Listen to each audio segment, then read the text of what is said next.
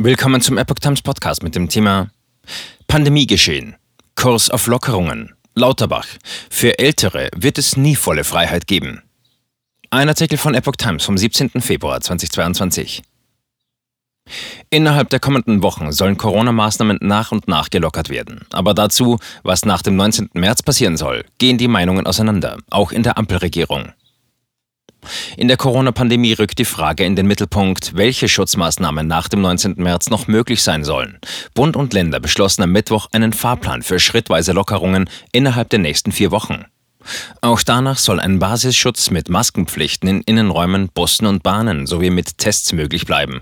Dafür wird eine bundesweite Rechtsgrundlage angestrebt. Die im Bund mitregierende FDP will aber nur eine Verlängerung der Maskenpflicht mittragen. FDP-Bundestagsfraktionschef Christian Dürr sagte direkt nach der Ministerpräsidentenkonferenz, denkbar ist für uns, Regelungen zu treffen, die eine Verlängerung der Maskenpflicht erlauben. Aber nachdem sich die breite Mehrheit der Menschen über zwei Jahre an eine Vielzahl von Corona-Auflagen gehalten habe, sehe er es als Pflicht und Aufgabe der Politik, Einschränkungen zurückzunehmen, wenn sie der Virusbekämpfung nicht länger dienten.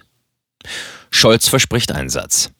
Bundeskanzler Olaf Scholz hatte den Ländern zugesichert, er werde sich dafür einsetzen, dass auch nach dem Auslaufen des Infektionsschutzgesetzes am 19. März Regelungen zu Masken, Abstand und anderen Schutzmaßnahmen aufgegriffen werden könnten. Sachsen und Baden-Württemberg forderten in gesonderten Erklärungen zum Bund-Länder-Beschluss, weitergehende Regeln rechtlich zu verlängern. Auch der grünen Gesundheitsexperte Janosch Stamen dringt auf weiter nötige Schutzvorkehrungen. Die aktuelle Lage erlaubt Lockerungen, aber keinen Leichtsinn. Eine Trendumkehr ist jederzeit möglich, sagte der Bundestagsabgeordnete der deutschen Presseagentur. Dem Virus ist unser Kalender egal. Die Länder bräuchten für den Frühling einen flexiblen Maßnahmenkatalog für eine mögliche Verschlechterung der Lage. Dafür müssten im Bundestag die rechtlichen Grundlagen bis zum 20. März geschaffen werden. Der Präsident des Deutschen Städtetags, Markus Lewe, sagte den Zeitungen der Funke Mediengruppe, es sei nicht zu verantworten, die Instrumente für notwendige Schutzmaßnahmen komplett aus der Hand zu geben.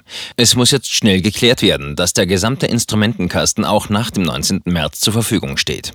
Die rechtlichen Grundlagen für Maßnahmen wie Masken tragen, Testen und Hygieneregeln müssten zügig verlängert werden. Die Impflücke ist noch zu groß, als dass wir unbeschwert die nächste Welle abwarten können, sagte er mit Blick auf die Corona-Impfungen verletzliche Gruppen weiter schützen. Der Vorstand der Deutschen Stiftung Patientenschutz, Eugen Brüsch, forderte, verletzliche Bevölkerungsgruppen müssten auch über den 19. März hinaus vor dem Coronavirus geschützt sein. Er sagte dem Redaktionsnetzwerk Deutschland, für staatliche Maßnahmen braucht es deshalb weiterhin eine wirksame gesetzliche Ermächtigung anstelle eines liberalen Aktionismus auf dem Ausrufen eines Freedom Days. Bund und Länder stünden weiterhin in der Pflicht, für die Menschen den Gesundheitsschutz zu gewährleisten, die dazu selbst nicht in der Lage seien. Das betrifft zwei Millionen ambulant und stationär versorgte Pflegebedürftige, sagte Brüsch. Aber auch die halbe Million Krankenhauspatienten dürfen nicht vergessen werden. Auch die Gewerkschaft Erziehung und Wissenschaft GEW warnte vor zu schnellen Öffnungsschritten in Schulen und Kitas. GEW-Chefin Maike Finnern sagte dem RND, es ist richtig, dass auch diese Einrichtungen in die gesellschaftliche Entwicklung mit einbezogen werden. Das muss aber mit Augenmaß geschehen, um den bestmöglichen Gesundheitsschutz der Lehrkräfte, Schülerinnen und Schüler, Kinder sowie deren Eltern zu gewährleisten. Bundesgesundheitsminister Karl Lauterbach lehnt den Ausdruck Freedom Day für die beschlossenen weitreichenden Corona-Lockerungen bis zum 20. März ab. Ich benutze diesen Begriff überhaupt nicht und finde auch nicht, dass er angemessen ist, sagte er Mittwochabend in der ARD-Sendung Maischberger die Woche. Auch künftig gäbe es noch immer Personen, die das Coronavirus gefährde, etwa ältere Menschen, bei denen die Impfungen nicht so gut wirkten. Für diese Menschen wird es nie eine wirklich volle Freiheit geben.